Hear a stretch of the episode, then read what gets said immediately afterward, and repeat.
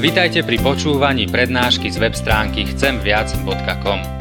Portál chcem viac bodka com pre vás pripravilo Slovenské evangelizačné stredisko. Nech vám táto prednáška poslúži na duchovný rast a múdru orientáciu v živote. Dajte ju do pozornosti aj iným. Pridajte si nás na Facebook alebo Twitter. chcem viac bodka com. Viac ako dáva tento svet.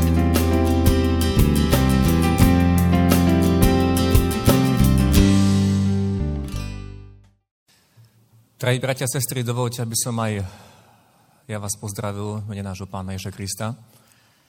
A pred rokom, keď ma brat Slavo požiadal, aby som opäť na tejto konferencii hovoril, tak som nevedel ešte, čo ma čaká. Moja prvá reakcia na túto tému úzkou cestou v cirkevnom zbore alebo v cirkvi, tak bola, že som nevedel, čo asi. A moja druhá reakcia, to je tak široká téma, ktoré by sme mali venovať možno celú konferenciu a niekoľko dní. Za tridsať minút sa nedá všetko povedať a preto to, čo budem hovoriť, je len možno malý úsek z toho celého. To, čo som pokladal za najdôležitejšie a možno aj reakcia na to, čo vnímam a čo vidím dnes v našej cirkvi ako problém, kde vlastne nekráčame úzkou cestou. Po určitom čase, keď som začal, začal zhromažďovať nejaké myšlienky, tak som si opäť prečítal ten text a chcem ho zdôrazniť znova. Vchádzajte tesnou bránou, lebo priestranná brána a široká cesta vedie do zahynutia a mnohí ňou vchádzajú, ale do života vedie tesná brána a úzka cesta a málo je tých, ktorí ju nachádzajú.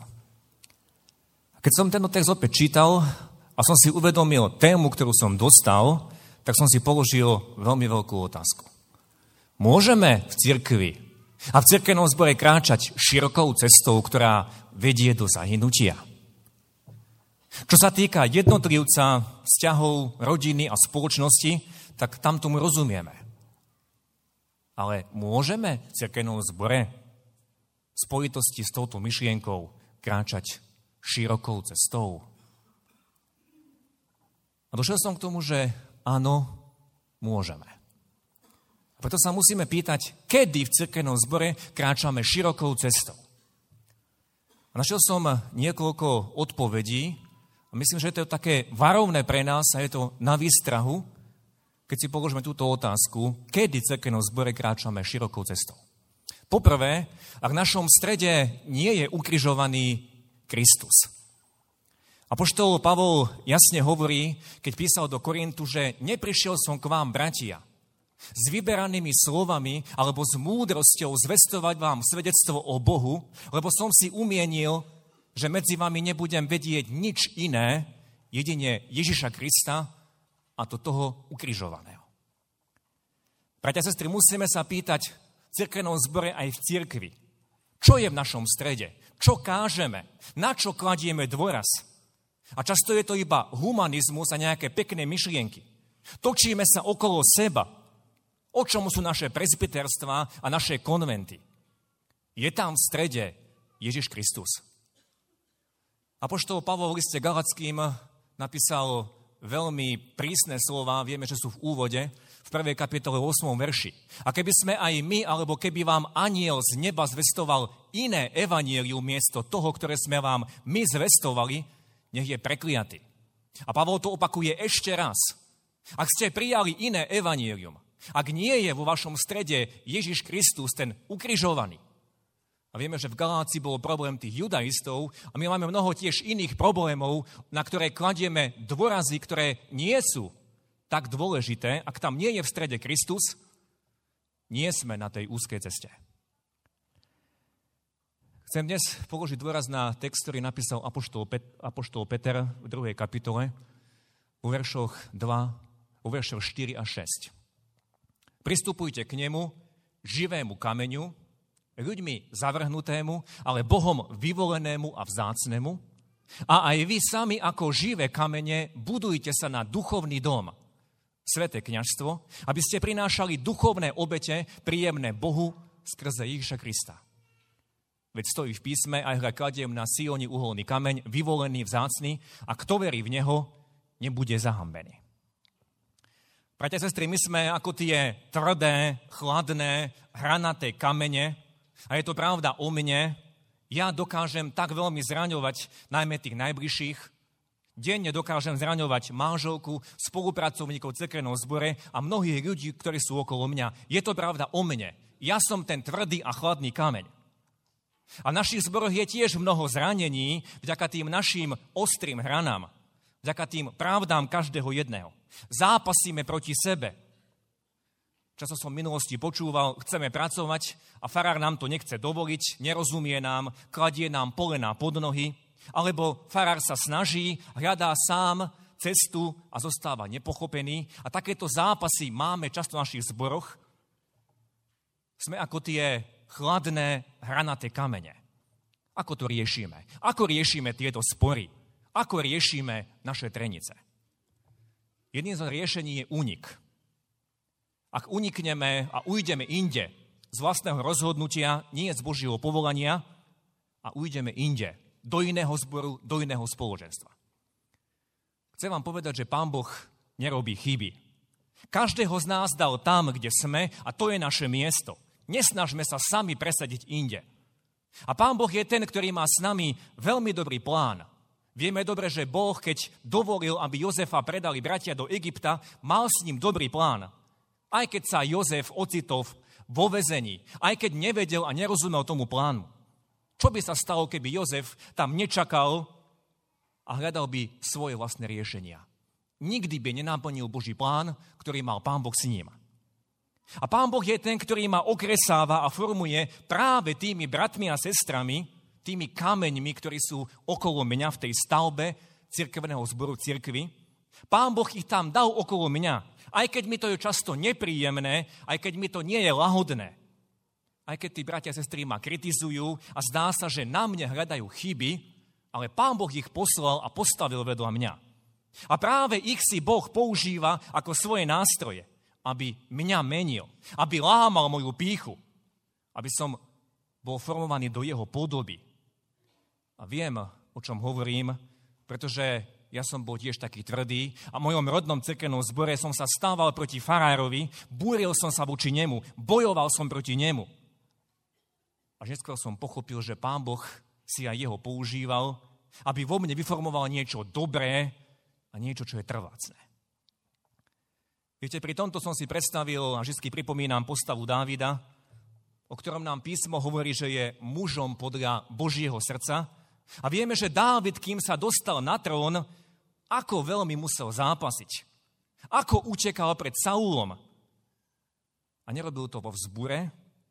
A pretože mal dvakrát, minimálne dvakrát možnosť, aby siahol na jeho život, povedal, nesiahnem na pomazaného Hospodinovho.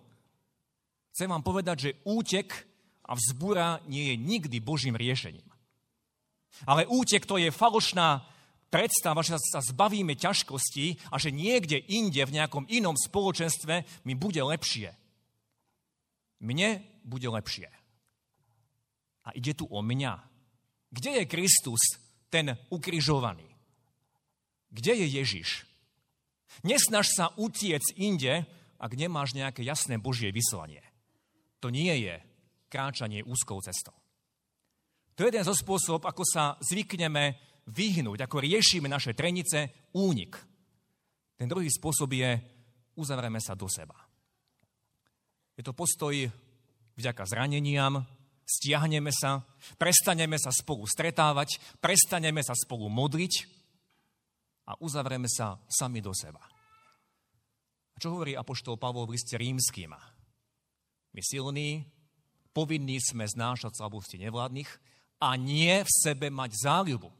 Ani Kristus nemal v sebe záľubu, ako je napísané, potupovania tých, čo ťa hanobia, padli na mňa.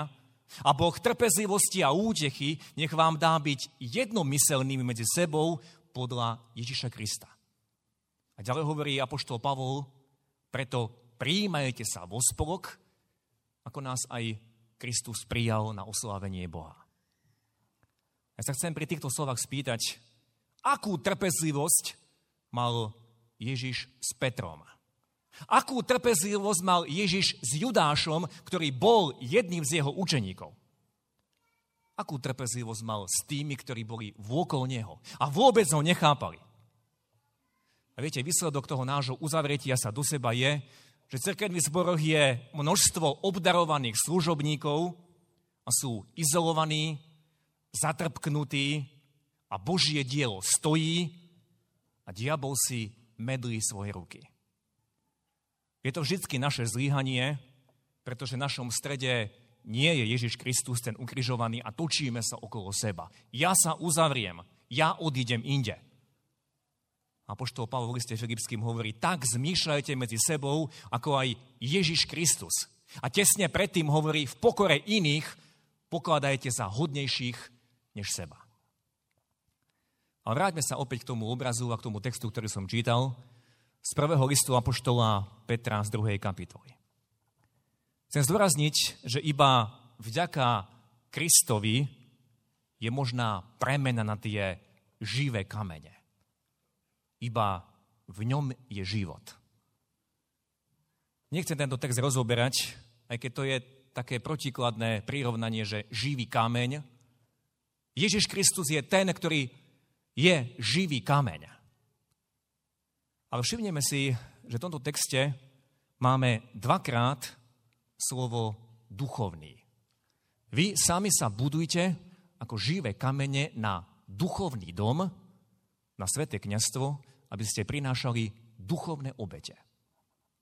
Dvakrát je tam slovo duchovný, po grécky pneumatikos, a v Božom slove som našiel v slovníku, že pneumatikos je protiklad k slovu psychikos a sarkikos.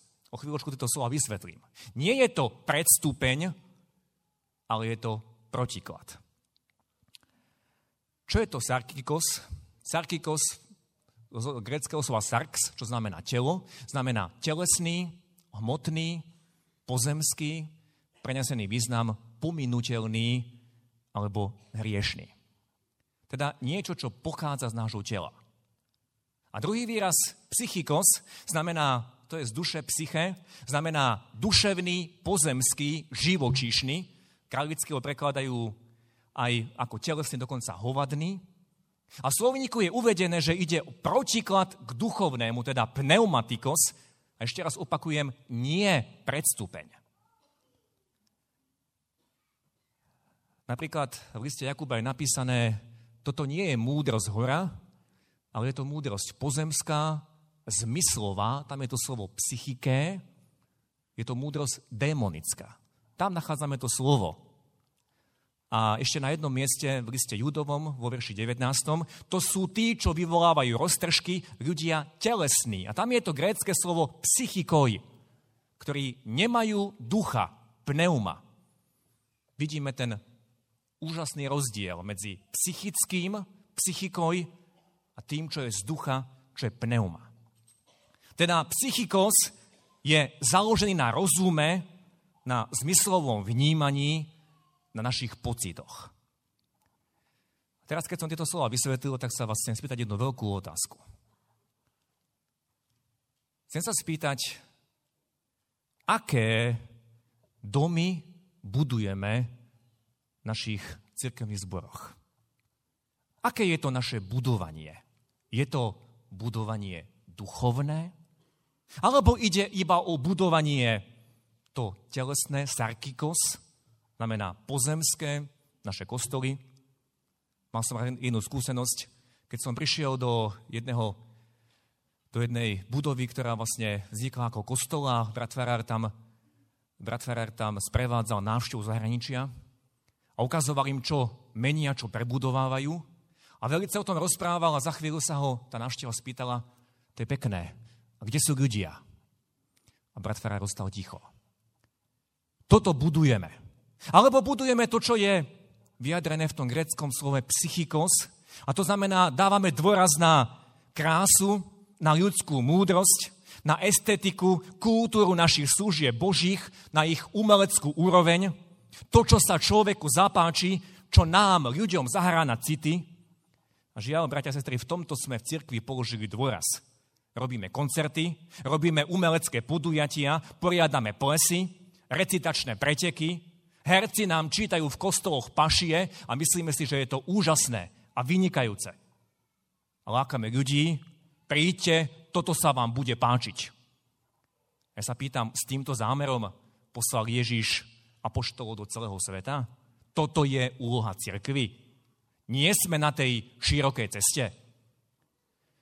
Ktorý odoberáte časopis Evangelický východ, tak v poslednom čísle, v článku, keď kostoly sú na predaj, je tam priznanie evangelickej biskupky v Nemecku, že dôvodom početných výstupov z cirkvi a prázdnych lavíc je zanedbanie duchovných aktivít.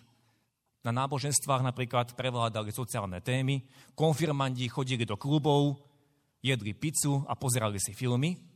A je tam priznanie, že široká ponuka zábavných parkov, multikín a nákupných centier dnes mladým ponúka kvalitnejší program a zábavu, ako vytvoríme v cirkvi. Bratia a sestry, nie sme na širokej ceste, ak budujeme a hľadáme toto, čo je sarkikos, telesné, hmotné, pozemské a psychikos, to, čo zahrá na naše city, čo nás nejakým spôsobom poteší, čo sa nám páči. A vy sami sa budujte ako živé kamene na duchovný dom, sväté kňazstvo, aby ste prinášali duchovné obete. Preto sa pýtam, čo je duchovné budovanie, čo je budovanie na duchovný dom. Prečítam jeden text písma, Skutky apoštolov druhá kapitola tridsaťsedem, a keď to počuli, bola to Petrova kázeň, bodlo ich to v srdci a povedali Petrovi a ostatným apoštolom, čo robiť, mužovia bratia. Bodlo ich to v srdci.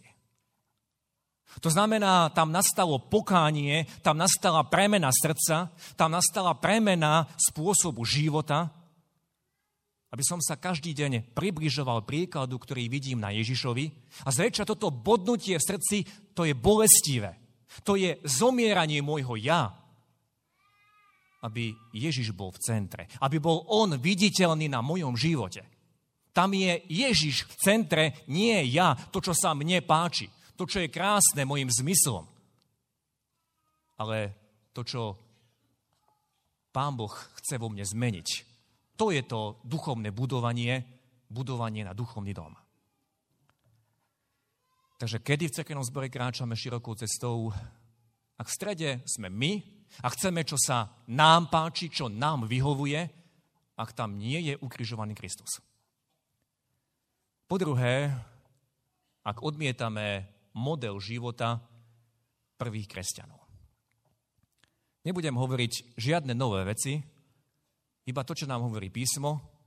A veľmi dobre poznáme text zo Skutkov apoštolov z druhej kapitoly, verš štyridsaťdva.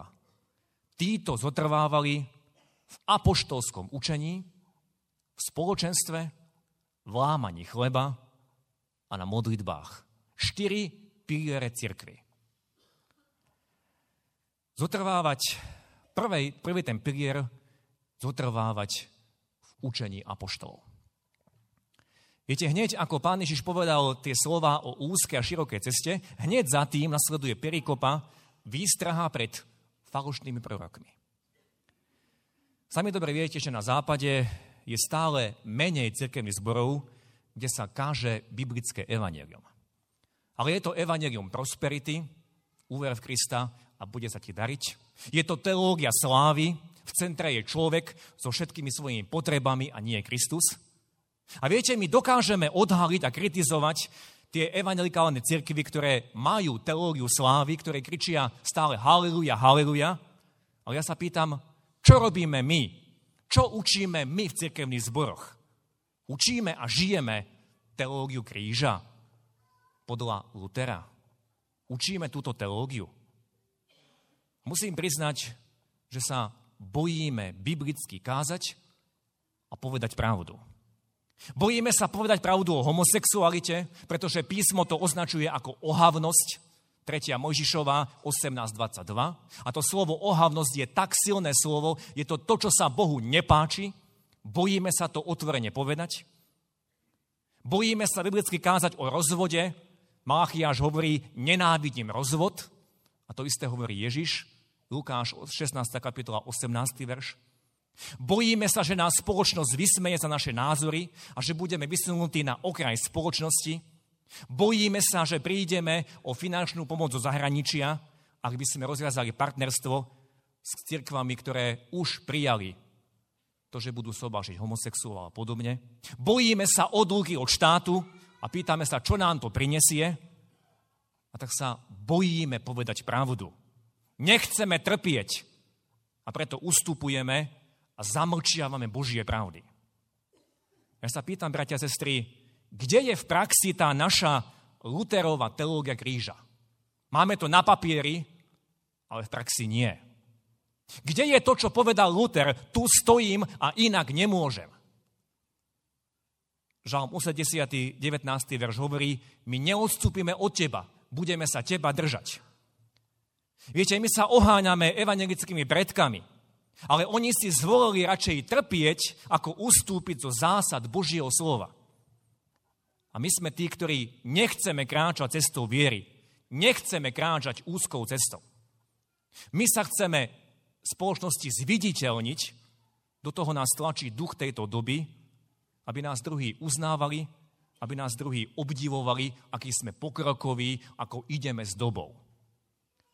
Zabúdame na históriu, ktorá nám vydáva svedectvo, že cirkev bola vtedy silná, vtedy bola zdravá a napredujúca, ak bola trpiaca a ak bola slúžiaca. Chcem vám povedať, že ísť úzkou cestou je aj ísť proti prúdu a znášať dôsledky. Viete, princípy, ktoré nám dal Pán Ježiš, sú iné ako tie okolo nás. A to iné znamená tiež úzka cesta.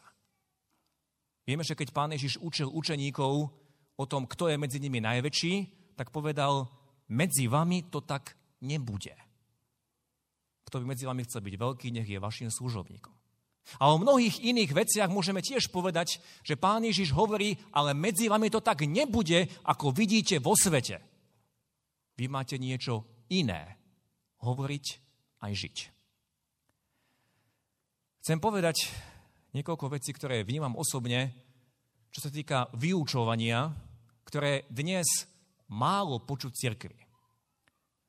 Opäť hovorím, je to niečo, čo ja osobne vnímam. Je to vyučovanie proti duchu tejto doby v otázke hospodárenia, pretože sme si sme úplne ako kresťania splynuli s týmto svetom. Je pre nás normálne, že si zoberieme pôžičky, aj keď to nemusíme mať, zadlžujeme sa, žijeme život na splátky, všetko chceme mať hneď ako ostatní a písmo aj k tomuto niečo hovorí. Je to téma sama o sebe, ktorá by sa mala hĺbšie rozoberať, aby sme ju kázali a vyučovali v cirkevných zboroch. Nie tak má byť medzi vami, aj toto platí na naše hospodárenie.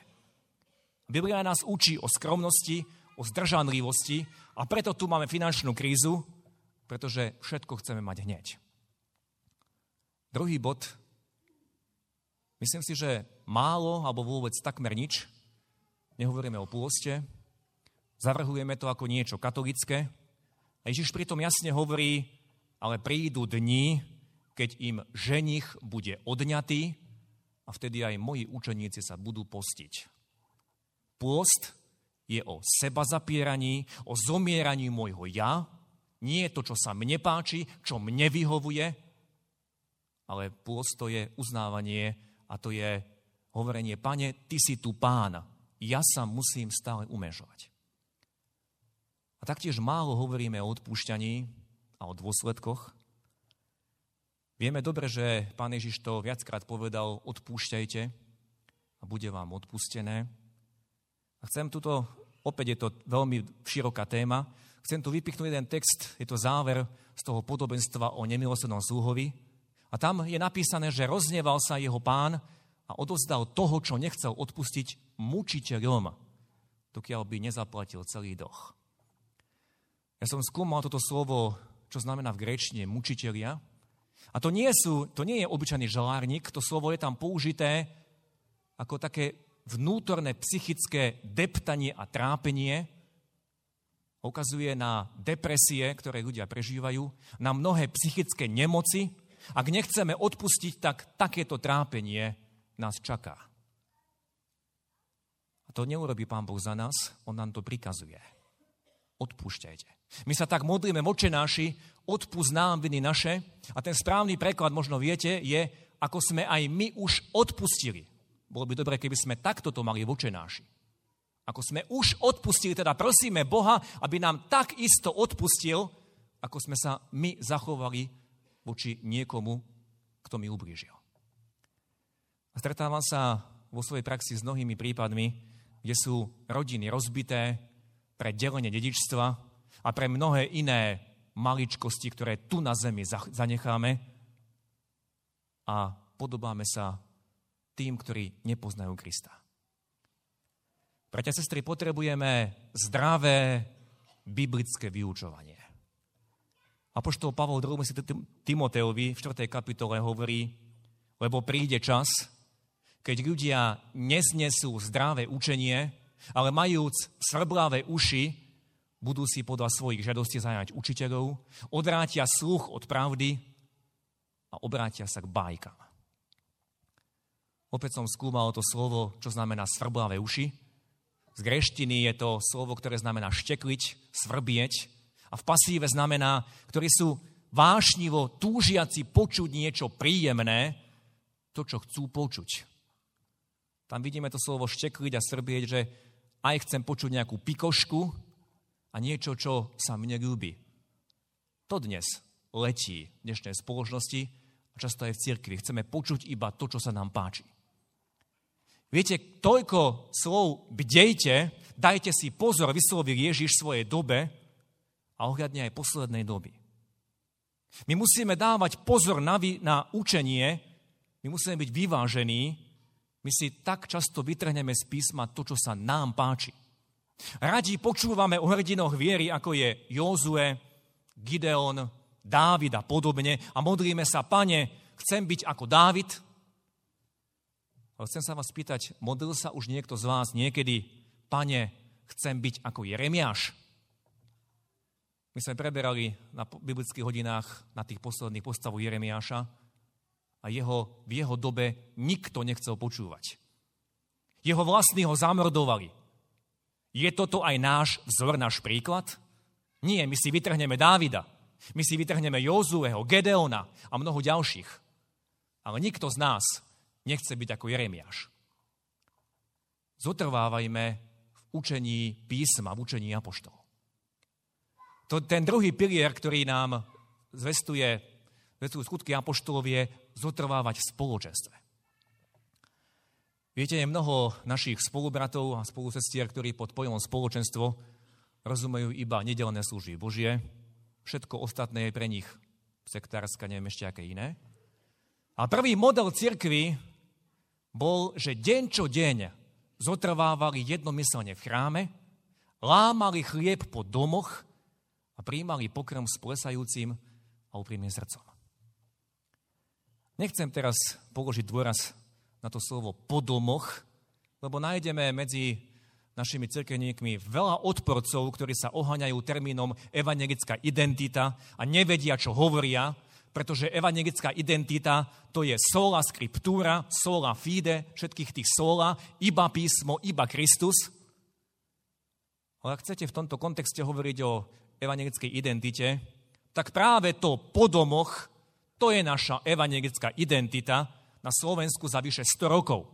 V čase od Leopolda prvého po Jozefa druhého po tolerančný patent, keď boli artikulárne chrámy a boli iba dva chrámy v stolici, tak v domácnostiach, po domoch sa zhromažďovali okolo Králickej Biblie a Tranovstia naši predkovia. Až keď prišiel tolerančný patent, až potom k žiadosti na stavbu kostola sa muselo nájsť sto evangelických rodín, nie jednotlivcov. Dnes z každej rodiny do kostola väčšinou príde jeden. Ale vtedy to boli celé rodiny, ktoré sa prihlásili. Boli to duchovne žijúce rodiny a spoločenstva. Aký je stav našich rodín? Viete, vôbec mi nejde o ten pojem po domoch, aj keď je to veľmi úžasná forma. V našej jednej filiálke máme biblické hodiny po domoch, pretože tam nemáme budovu našu. A ľudia otvorili svoje domácnosti a striedajú sa, predbiehajú sa a na budúce príďte k nám. A je to úplne iné mať takúto biblickú hodinu, takúto skupinku domácnosti, ako v nejakej oficiálnej budove. Ale je tam napísané, že stretávali sa v chráme aj po domoch a to, je, to ukazuje na potrebu aj veľkého a malého, teda úzkeho spoločenstva pre každého kresťana. My to potrebujeme. Aj veľké spoločenstvo, aj to malé, úzke. Ak zdôrazníme iba jedno, tak je to choré. Každý z nás potrebuje veľké spoločenstvo, veľký cirkevný zbor, ale aj malú skupinku, kde máme svoje miesto, kde máme konkrétnu službu a kde sme doma. Dovolte mi jednu skúsenosť. Keď som nastúpil do duchovnej služby, tak v roku deväťdesiatom piatom, myslím, že to bola v poradí nejaká druhá alebo tretia es pé ká, seniorálna pastorálna konferencia, to je to, čo sa kňazi stretávajú každý mesiac. A ešte vtedy, keď žil brat Ferár Prostredník, on cestoval po svete a vtedy bol, myslím, niekde v tých severských krajinách, možno niekde v Švédsku a mal tam, bol tam na nejaké konferencie a priniesol nám odtiaľ správy. Bola to prednáška Kazateľ na prahu dvadsiateho prvého storočia. Ja som si tedy robil poznámky, je to už pätnásť rokov a niekedy si k ním zalistujem a čítam. A on hovoril, zmení sa model spoločnosti, svet speje k spojenej spoločnosti. Členovia cirkevného zboru už nebudú podľa bydliska. Nastáva koniec ľudovým cirkvám, kde sa človek narodí do cirkvi. Cirkev bude vytlačená na okraj spoločnosti. Nastane situácia ako v prvej cirkvi. Cirkev už nebude bohatá, uznávaná, ale chudobná, bude stáť na okraji a bude tlmočníčkou utláčaných a ponížených. A preto, ak do tohoto spejeme, tak potrebujeme budovať osobný vzťah s Bohom u každého jednotlivca. Potrebujeme budovať jadrá, rodiny, malé skupiny veriacich. Kazateľ bude jeden z pracovníkov v tíme starších. A takéto veci tam rozprávala. Vtedy sa jeden môj starší kolega postavil a hovorí, ak tam smerujeme, a to bolo pred pätnástimi rokmi, čo urobíme dnes? Ako zmeníme dnes svoju filozofiu? Ja som tam bol úplne nový a väčšina mojich starších bratov povedali, to je ešte ďaleko. Už prešlo pätnásť rokov a my sme tam, kde pred pätnástimi rokmi sme na to boli upozornení, kam smerujeme. Bratia a sestry, zotrvávať v spoločenstve, to je, rodina toho, to je rovina toho duchovného budovania, ale je to aj rovin, rovina stráženia, v úvodzovkách stráženia, čo znamená napomínanie, povzbudzovanie, bytie si brat, sestra, byť si blízky.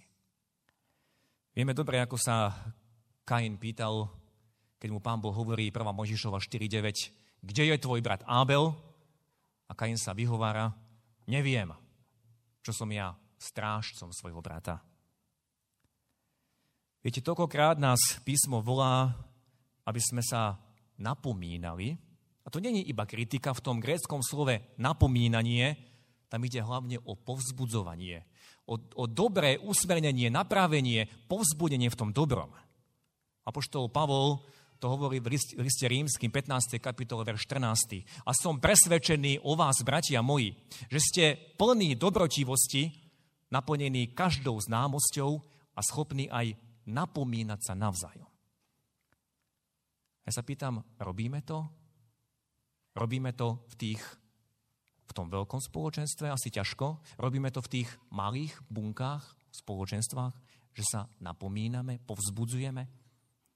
Viete, ja nie som zástanca nejakej, nejakého vylúčovania, pretože Pán Ježiš neprišiel súdiť, ale zachrániť. Ale ako zápasíme o tých bratov a sestry, ktorí sú okolo nás? Vadí nám to, keď niekto v našom cirkevnom zbore žije v smilstve, v opilstve, bez Božieho slova? A viete, keď z nejakého zboru odíde jeden či dvaja do iného zboru, napríklad do apoštolskej cirkvi či niekde inde, narobíme z toho veľký škandál. Ale to nám nevadí, že v každom zbore sú desiatky, stovky tých, čo im služby Božie nechýbajú, čo im nechýbajú sviatosti, a čo si žijú ako bez Boha na svete. To nám nevadí. Viete, každý rok mám také nepríjemné situácie pri vyučovaní konfirmácie. Pretože v stati o cirkevnej disciplíne prichádzame k jednej otázke. A tá otázka sa týka toho textu, ktorý vidíte na, na plátne. Keby tvoj brat zrešil, chod za ním, pokaraj ho medzi štyrmi očami, ak ťa neposlúchne, zober si e, ďalšieho a tak ďalej. A je tam, je tam v tom vyučovaní pre konfirmandov otázka, proti komu vstupuje do platnosti cirkevná disciplína. Odpoveď nie, proti každému konfirmovanému členovi cirkvi, ktorý sa dopúšťa priestupkov. A potom tam majú vypísané, čo to asi znamená. Teraz to chcem prečítať. Cirkevnej disciplíne podliehajú členovia cirkvi, ktorí vedome pohrdajú vierou a písmom svätým, ktorí znevažujú učenie cirkvi a hlásajú náboženské blúdy, ktorí pohrdajú službami božími a sviatosťami, ktorí nežijú v riadnom manželstve a svoje pokrstené dietky duchovne zanedbávajú, ďalej všetci, ktorí žijú nemravne ako opilci, smilníci, zlodeji, podvodníci a páchatelia iných ťažkých hriechov. Je to vypísané z konfirmačnej príručky.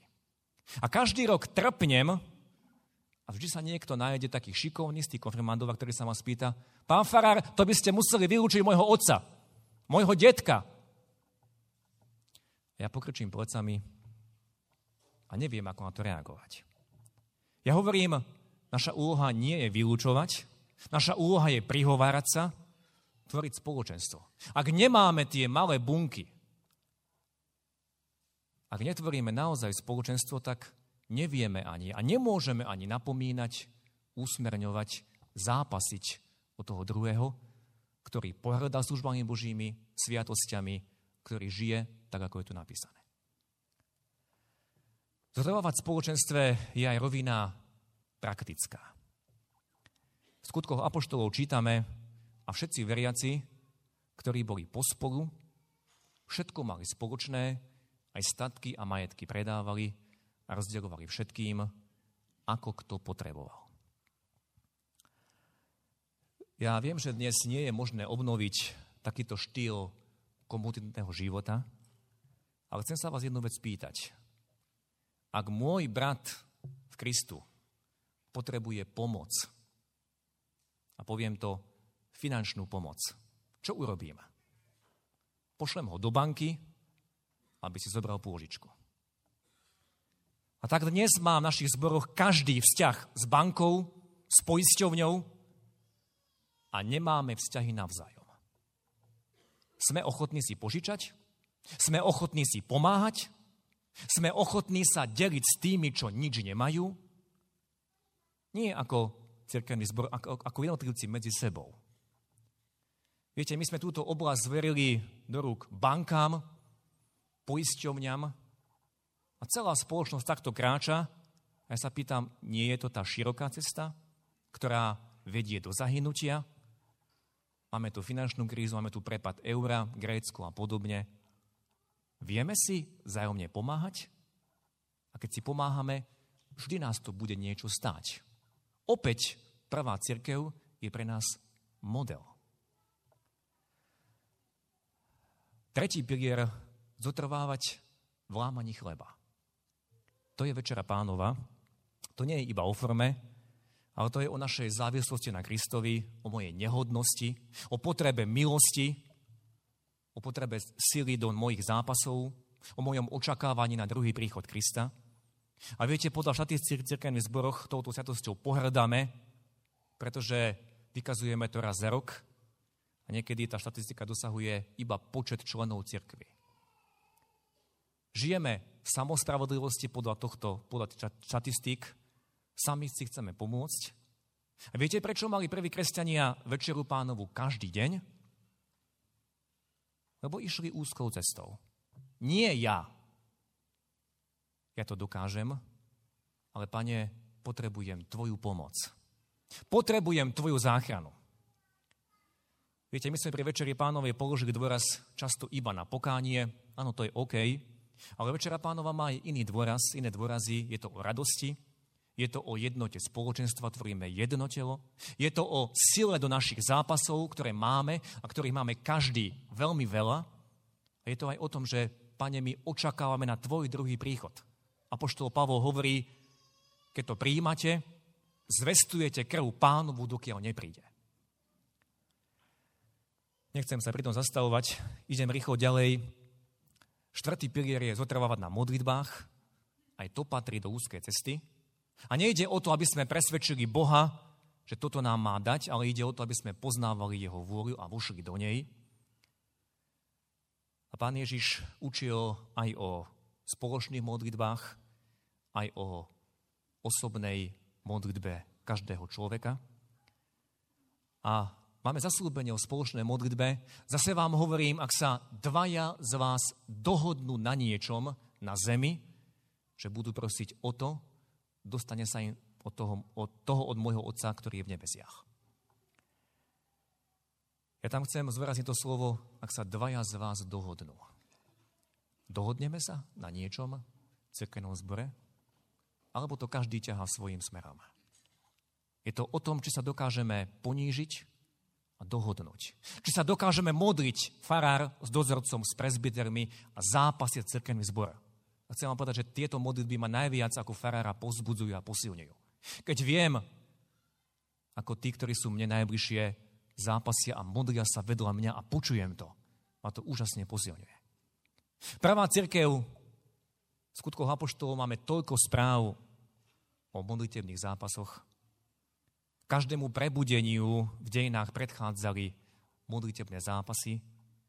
Nie jednotlivcov, ale všetkých veriacich. A opäť niečo nás to stojí. Stojí nás to čas vzdať sa toho, čo považujem ja za dôležité. A chcem ešte jeden text prečítať z Lukáša osemnástej kapitoly. To je záver toho podobenstva o nespravodlivom, o tom sudcovi. Či by sa Boh nezastal svojich vyvolených, ktorí dňom i nocou volajú k nemu? Sme takí, ktorí dňom a nocou voláme k nemu? A ďalej, a keď príde Syn človeka, či nájde vieru na zemi? A chcem povedať, že naša viera je závislá na prijímaní Božieho slova, lebo viera je z počúvania, ale naša viera je aj vyjadrená našim modlitevným životom. Čas mi už vypršal, ale ešte tretí a posledný bod, kedy kráčame širokou cestou. A to je, ak našim cieľom alebo zmyslom nie je misia. To je ten najzákladnejší príkaz, úloha, ktorú dal Pán Ježiš svojej cirkvi. Žiaľ, my sa to učíme, máme to v príručkách pre konfirmandov, ale robíme tak? Ako sa modlíme a ideme za tými, ktorí sú v evidencii našich cirkevných zborov? Čo sme pre nich urobili? Nebude Pán Boh to vyhľadávať raz našej ruky? A chcem vám povedať, ak môj cirkevný zbor misíne nepôsobí, ak nenaplňa to veľké poslanie, tak prečo vôbec existuje? Netočí sa iba okolo seba? Tie naše žabomyšie vojny, keď sa hádame o liturgiu, keď sa hádame o sprostosti. A Ježiš hovorí, neprišiel som konať svoju vôľu, ale vôľu Otcovu. A my sme sústredení na seba, chceme sa tam dobre cítiť v našich kostoloch, chceme si vybudovať teplo domova. A Ježiš hovorí, choďte, choďte a čiňte mi učeníkmi. Ak môj cirkevný zbor nekoná misiu, či v okolí, alebo aj doma, alebo mimo, tak vás prosím, zapojíme sa modlitebne aj finančne a podporujme tých, ktorí tak už robia. Je mnoho misijných spoločností, či je to Viklifová misia alebo mnohé iné. Zapojíme sa. Modlíme sa za ten náš cirkevný zbor, aby z neho vyšli tí, ktorí budú naplňať to Kristovo veľké poverenie. Choďte teda medzi všetky národy. Musím už končiť a preto sa chcem spýtať, našli sme sa? V koľkých oblastiach ten môj cirkevný zbor odmieta kráčať úzkou cestou a razí si svoju? Ak kráčame tou širokou, kde tá cesta končí? Modlíme sa. Náš Pane a Bože, ďakujeme Ti, že sme mohli počuť z tvojho slova, ako nám ty hovoríš, nie tak má byť medzi vami. A vyznávame ti, že sme splynuli s duchom tejto doby v mnohých oblastiach. Či je to v tom, ako sa my sami chceme mať dobre, ako my sami chceme hospodáriť, ako my sami chceme mať pravdu, ako sme ťa vytlačili na okraji. A nie si často v centre, v strede. Nielen v našich životoch, v našich zboroch. Odpúsť nám to. Daj nám milosť,